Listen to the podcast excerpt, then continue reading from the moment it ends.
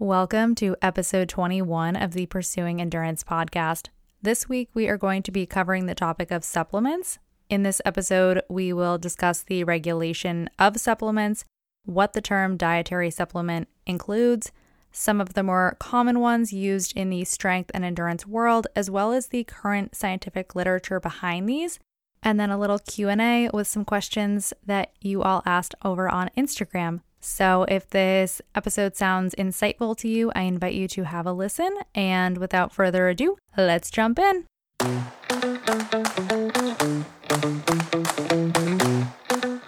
Welcome to the Pursuing Endurance podcast. I'm your host, Sarah LaCourse, a certified personal trainer and sports nutritionist with a degree in psychology who emphasizes the importance of focusing on the long game Let's be real.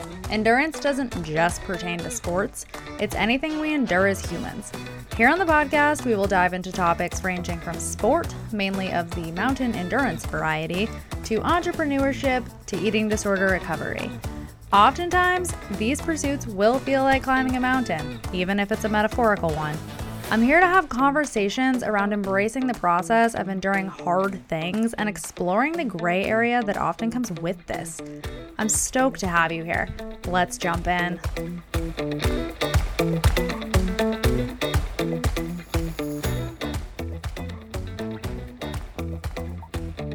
Hey, hi, hello, and welcome back to the Pursuing Endurance podcast. I am thrilled to have all of you here this week and be back with another episode. It's been really nice to be back on a regular bi weekly basis, recording and producing episodes and getting them out here. I just absolutely love the creative container, which is podcasting, which I know I've talked about before, but I will say it again because it is just so deeply true. And you know, for a little bit, I say you know, but you don't actually know this because I don't think I've ever shared this.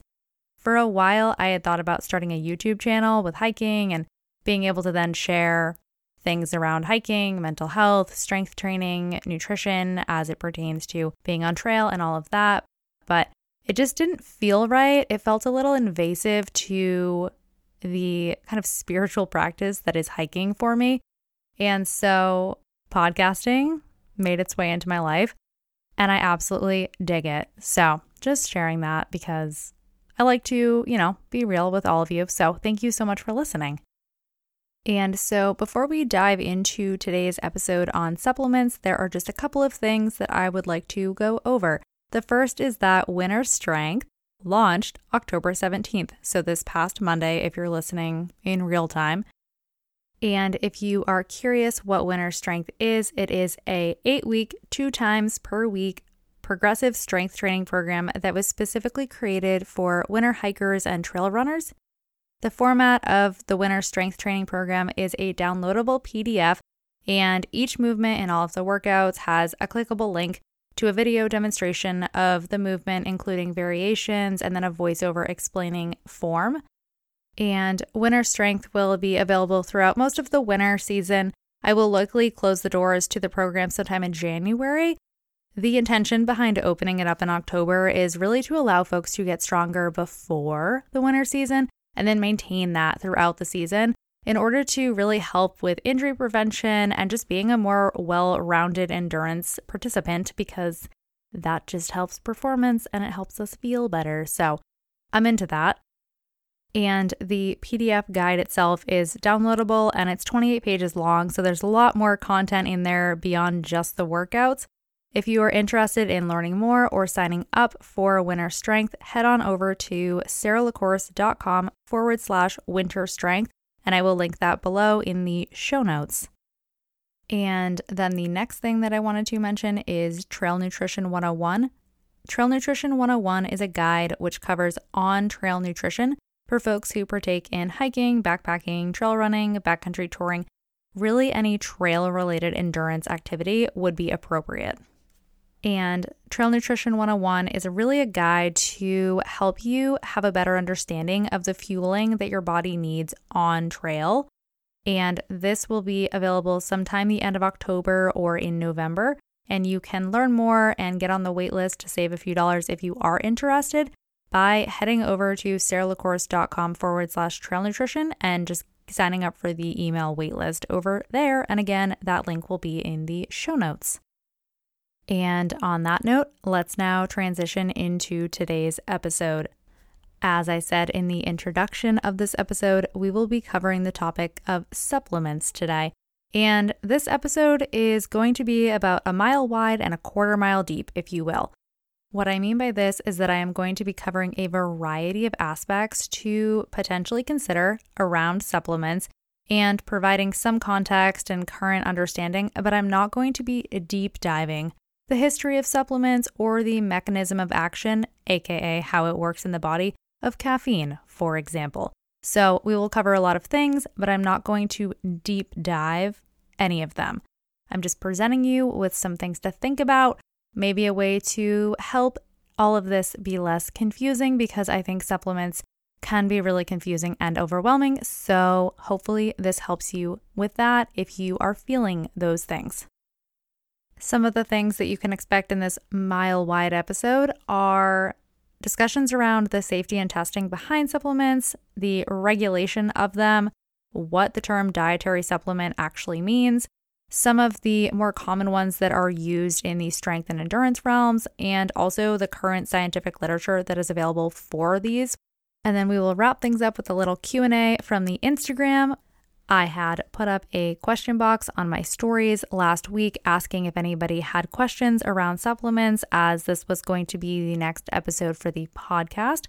So, a little shameless plug if you're not following me on Instagram and have questions that you would like to be answered on the podcast, go follow along because I often will put up a question box if I think it's a topic that people might have questions around. So, um, follow along. My Instagram is linked in the show notes. And then I just wanted to mention a quick little disclaimer. This episode is for educational purposes only. And if you are interested in trying to include any of these supplements that I am mentioning in this episode, I urge you to talk to your physician or a registered dietitian because those are the individuals that are really going to be able to help you in deciding if this is appropriate for you and your goals, and also the dosing that would be appropriate, or if any of these could interact with other supplements or medications that you are taking. So, again, I am just providing you with some information. I am not telling you to take any of these things. And please consult with somebody that is able to help you in deciding if this is for you, if you are interested. And so let's now get into this episode. The first thing that I would like to just cover is really just defining what dietary supplement actually means. So, dietary supplements are a broad category which includes vitamins, minerals, herbs, botanicals, amino acids, enzymes, and other products. And they can come in a variety of forms. These include pills, tablets, powders, bars, etc. You can look up the definition of dietary supplements, but I did just want to go over that so we have an understanding of what I am covering today. And then also, for the purpose of this episode, I will cover some points around supplements as a whole category. And then we will dive into really specifically covering a few which are often used or marketed in the strength and endurance realm. And because this podcast is really tailored to individuals who are partaking in endurance and or strength activities, I do just want to call out the fact that the fitness and diet industries do heavily market supplementation and supplement products. And there are so many companies out there with the next best thing or this product and they all have the same one and et cetera, et cetera. And it makes sense that this happens because individuals who are partaking in strength and or endurance training often have goals and some of these are performance goals and thereby create an excellent audience or market for these products to be sold to. And this is just the reality. This isn't all bad. It's just that, you know, as a consumer or an individual that is being marketed to, we should know the backstory, the safety, the regulation, efficacy, and just what could even be beneficial for us and our goals. So, if you are feeling overwhelmed or confused, that is extremely understandable. and I hope to lend an assist in making the world of supplements a little less overwhelming. Let's now get into the regulation of supplements. Supplements are regulated by the Food and Drug Administration, so the FDA. Note that I did not say they are approved. Dietary supplements are not drugs, so they are regulated but not approved by the FDA. The FDA has a variety of regulatory policies around supplements. However, a company is able to manufacture and sell a supplement without any interaction with the FDA. Thus, a product can hit the market with pure trust in a company to do its due diligence with good manufacturing practices and product testing. And therefore, really, there is no guarantee that supplements on the market will be safe or effective. And I know this probably sounds awful and scary in, you know, being able to not trust companies, but there are ways that companies can absolutely become more trustworthy with the products that they are selling, which we are going to get into, I promise. But I did want to just cover the regulation of dietary supplements because that is an important thing for you all to know.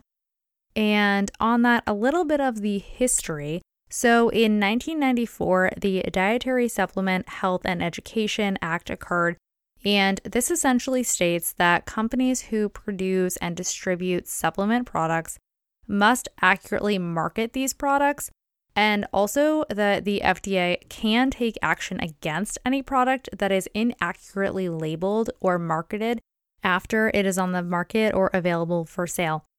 And so you are free to go look up the Dietary Supplement Health and Education Act of 1994 and also the FDA regulations, as both are available on the FDA website. But this is just kind of an overview of the regulatory policies that are in place. And as I said, the FDA has regulatory policies around supplements, and these often come into place after that product has been sold or hit the market. And so, on that, how are some of the ways that we as consumers can do our own due diligence of making sure that what we take is safe and actually contains what we are paying for? One of the ways is to see what certification the individual product that you are looking at has. So, there are many different certification seals that you may see on the labels of supplements that are in your pantry or at the store. And we are going to cover some of them. So please note that this is not an exhaustive list. And I'm really just going to go over the big hitters or the ones that I see most often and have the best testing, in my own humble opinion. And so I'm quickly going to go over these, but essentially, when these certifications are on a label of a supplement, it really shows that the products are third party tested which means that the product is tested by a third party lab to ensure the quality of that product. And just to cover it, a third party lab is a lab which is outside of the company, so it is unbiased. It is a lab that the company sends its products to to be tested, and then that third party lab tests it with no bias towards that company to see if the quality of the product is there. And so, some of the third party certifications that you may see on supplement labels are consumerlab.com, NSF, USP, and Informed Choice. And of course, you are more than welcome to look up and familiarize yourself with these specific certifications and the organizations that are behind them and like I said, that is not an exhaustive list by any means. Those are just the ones that I really wanted to mention because I see them most often. And so look them up if you would like to. And as I mentioned before, third party testing is really ensuring the quality of a product. And so when a product is tested by one of these organizations that I just mentioned, it generally means that the product undergoes testing to ensure that it actually contains what is on the label that the product doesn't contain contaminants or toxins, and also that the product does not contain illegal or prohibited substances. These are great things. And so essentially, we love us some third party testing when it comes to supplements, and we also love companies and brands that opt to undergo the rigorous testing to know that it is selling a quality product. And so, on that note, let's now get into the next thing that I wanted to discuss today, which is going over some of the most common supplements used and marketed in the strength and endurance scene. And just like when I went over the certifications that are possible, this is also not an exhaustive list. These are just some of the ones that are most common and ones that have a decent amount of scientific literature on them. And just to give you some insight before I dive into this on just generally how I'm going to structure this part of the conversation, for each supplement I mention, I will cover what it is, the potential positives or benefits, and the potential side effects or downsides. One factor I am not going to be getting into today is dosing recommendations because honestly, it depends on a variety of factors for each individual person if you were to even take the supplements that I'm mentioning. And if you are interested in it, I would really urge you to do your own research and talk to a healthcare professional or a registered dietitian for dosing recommendations or somebody that is able to really help you with that for yourself and your own unique needs. And I will be linking all of the research articles referenced for this episode below in the show notes if you are interested in checking those out. And so, the first supplement that I am going to cover is creatine. So, what is creatine? First off, before I actually get into what it is, it's honestly probably the most well studied supplement, in my opinion, and it's fairly popular as well. When I first say creatine, any of you that listened to episode 20, you might be thinking about the phosphocreatine energy system that was mentioned, and that is accurate to do if you are thinking of that. And if you're like, what is she talking about? Either go back to episode 20 after this, or I will quickly explain it now as well. So, we have three energy systems within the body, and the phosphocreatine system is one of them, and it is also the first one to kick into place, if you will. And, anyways, the phosphocreatine system relies on creatine stores, which the body does have creatine stored in it, However, we can also supplement with creatine to really maximize the creatine stores that are available. And then another thing to note about creatine is that it is comprised of three amino acids. Those are arginine, glycine, and methionine. And as I mentioned, there are creatine stores within the body, and the body can produce creatine by way of the liver and kidneys as long as there is an adequate amount of those three amino acids that I mentioned arginine, glycine, and methionine. And so, again, as long as there is an adequate amount of those three amino acids, then the body will synthesize or create an adequate amount of creatine. However, additional supplementation is common for individuals that are participating in strength and or endurance activities due to the potential benefits of maximizing creatine stores. So, essentially, what I'm saying here is that the body makes enough creatine. We have adequate amounts as long as we have enough of those three amino acids, which we most likely do. And we can additionally use creatine as a supplement to maximize stores for the performance and recovery benefits of it. And then, quickly, just to mention before I get into the potential benefits or potential side effects, when it comes to supplementing with creatine, creatine monohydrate is the most common studied form of creatine, and it is also very common in the supplements that are on the market. So, again, that is creatine monohydrate. So, on that note, let's now get into some of the potential positives or benefits of creatine supplementation. And the first thing that I am just going to mention is that there are some positives or benefits of supplementing with creatine that are outside of the scope of strength and endurance training. But in this episode, I will be focused on the ones pertaining to strength and endurance training because that's the kind of lens that I work through with this podcast. And so I did just want to note that. So if you are interested in the other potential benefits, do check out the literature that is linked below where you can learn about that. And so the first one that I will get into is performance in strength athletes. And what this can look like is really allowing for a few more repetitions or seconds of work before the body really shifts into the anaerobic or glycolytic energy system, which again, I mentioned those in episode 20. But essentially, what I'm saying here is that having a maximal store of creatine could potentially allow strength specific athletes to get in a few more seconds of work or a few more repetitions before the body shifts into the next energy system because the phosphocreatine system is the first energy system. And so by having those maximized stores, it gives the body a little bit more in that before shifting. And as I went over in episode 20, all of the energy systems are always at play. It's just that a certain one will always have predominance over the others. And so that's really what I mean here is that it allows for a little more time for the phosphocreatine system to really be the dominant of the three before shifting into another one being the dominant energy system. And then the next potential benefit of creatine supplementation is that it might be helpful for intermittent, high intensity, or longer endurance events. And then the last potential benefit that I'm covering is that creatine can help with recovery from training. And there is also some research suggesting that muscle damage could be reduced as well.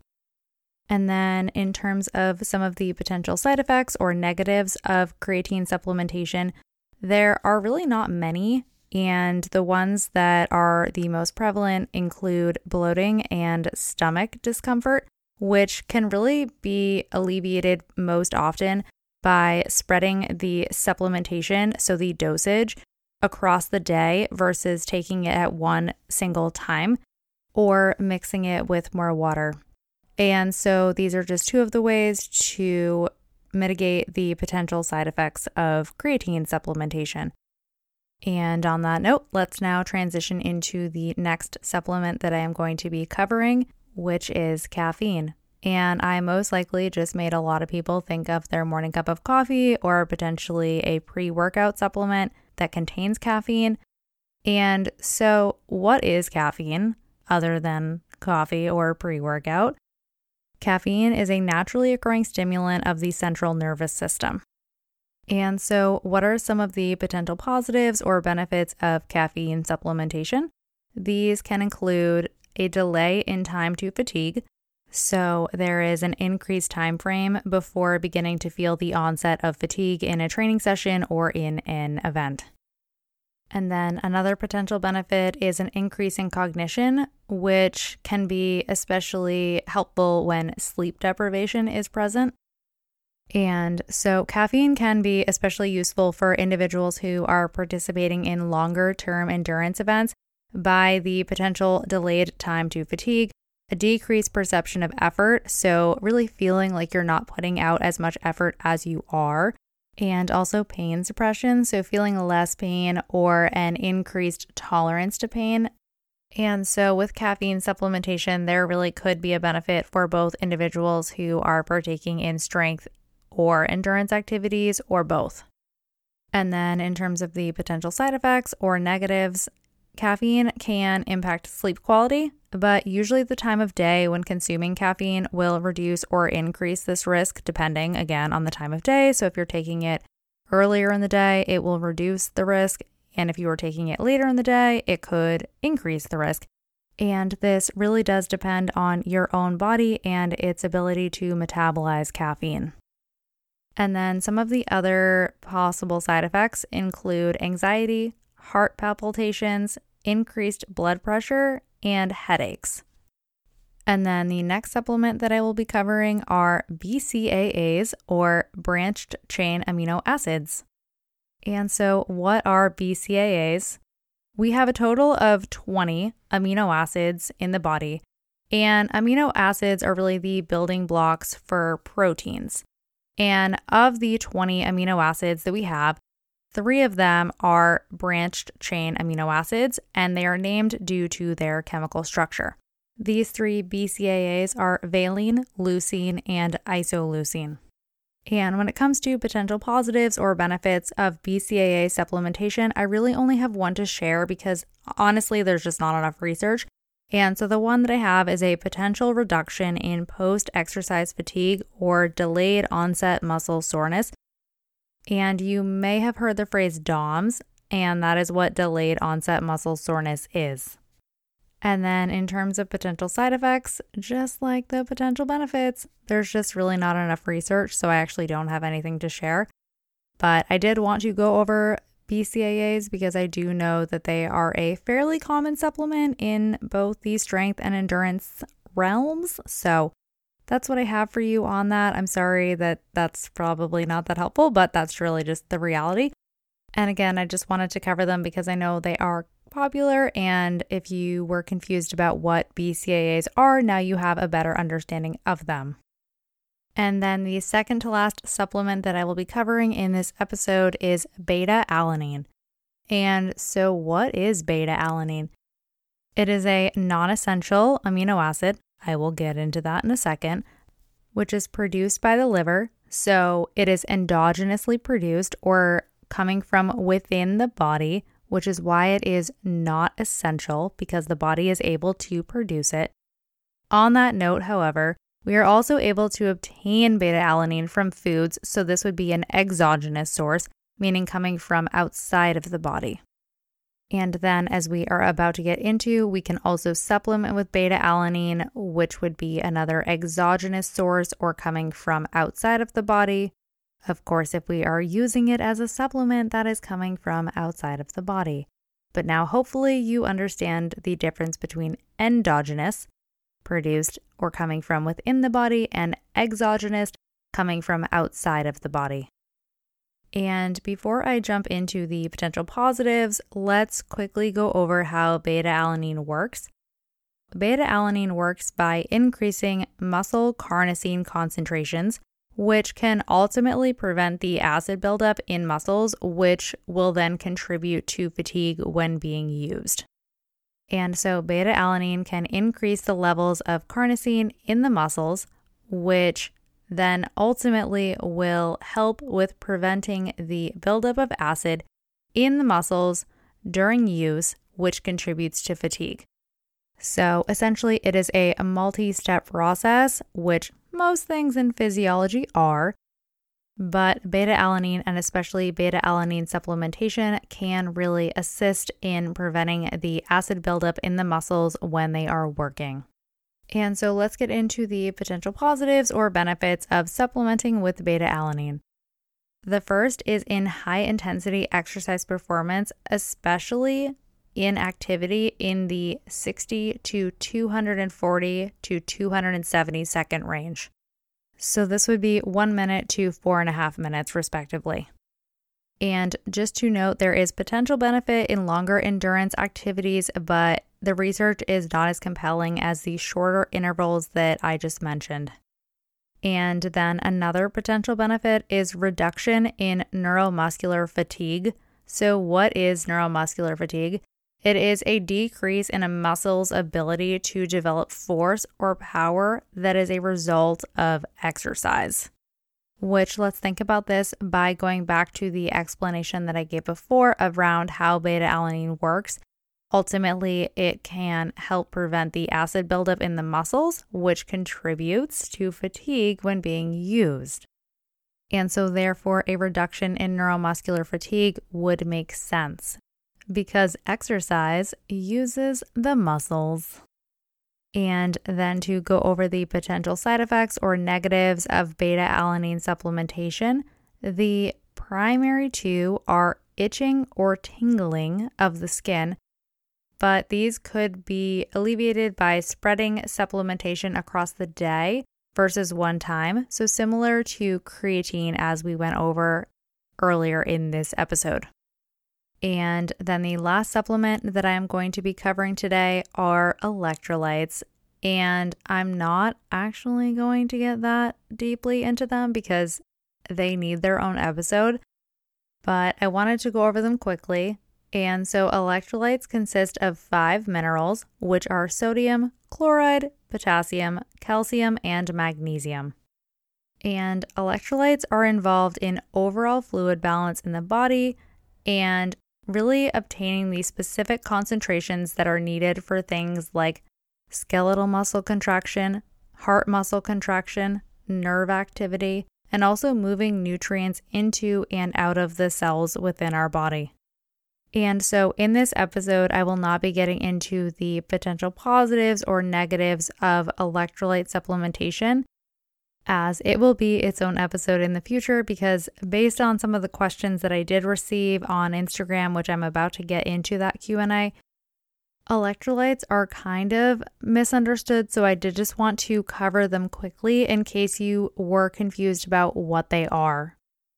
And so on that note, let's get into the Q&A portion of this episode. I just have a couple of them. This should be fairly quick.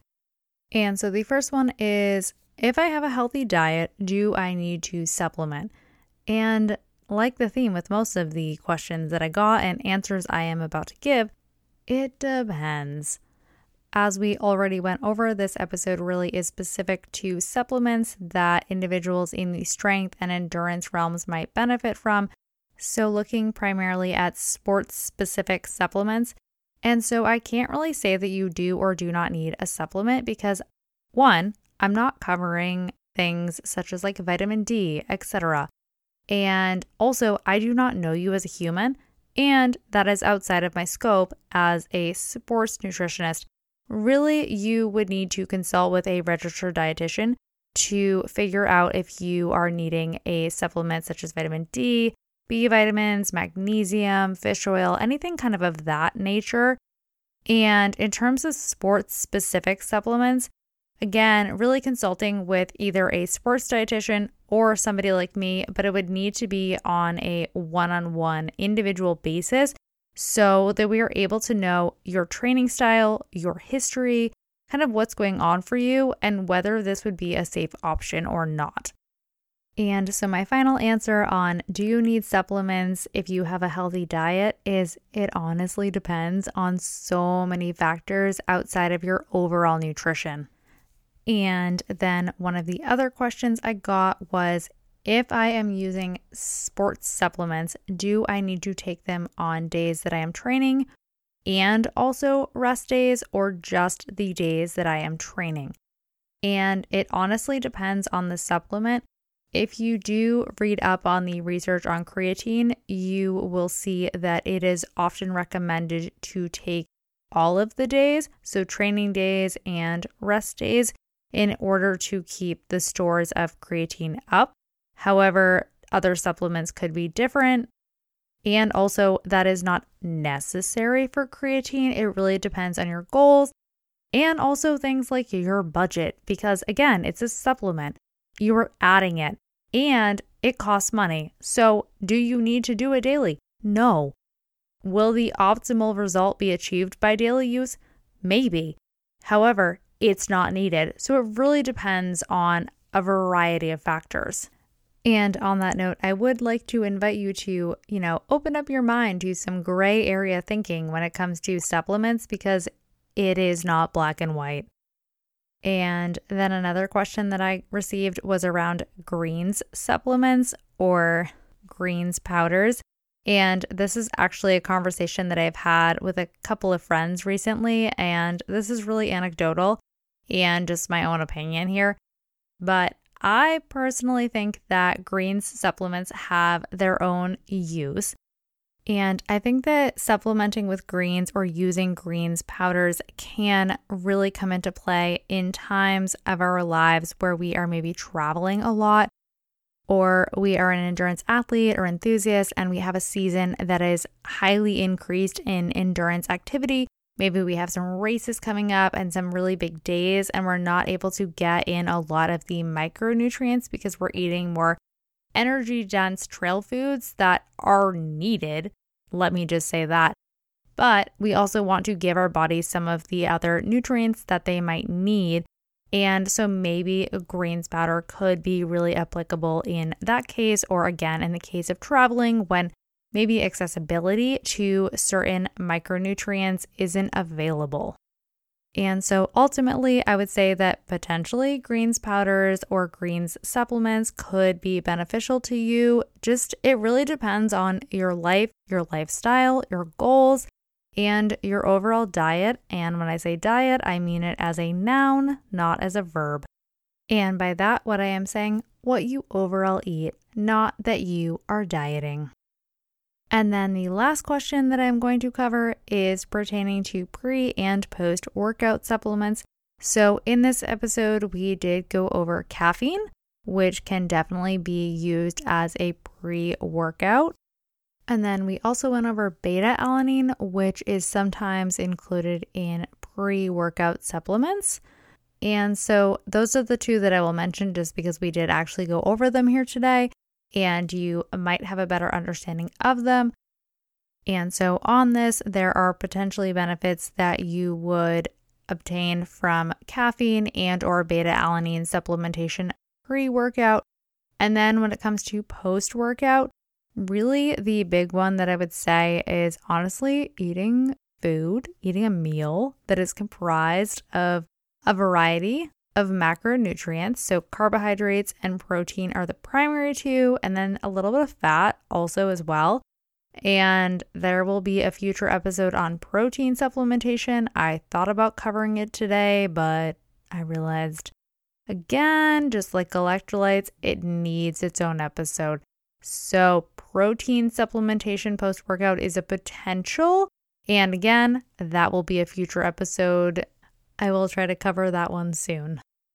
And so, on that note, that is what I will be covering in terms of questions in this episode. I did receive a few specifically around protein and electrolytes, and because those two topics are going to be getting their own episode in the future, I am not going over it in today's Q&A just because I didn't get into them enough in this episode to feel like I should really cover them in a question and answer format.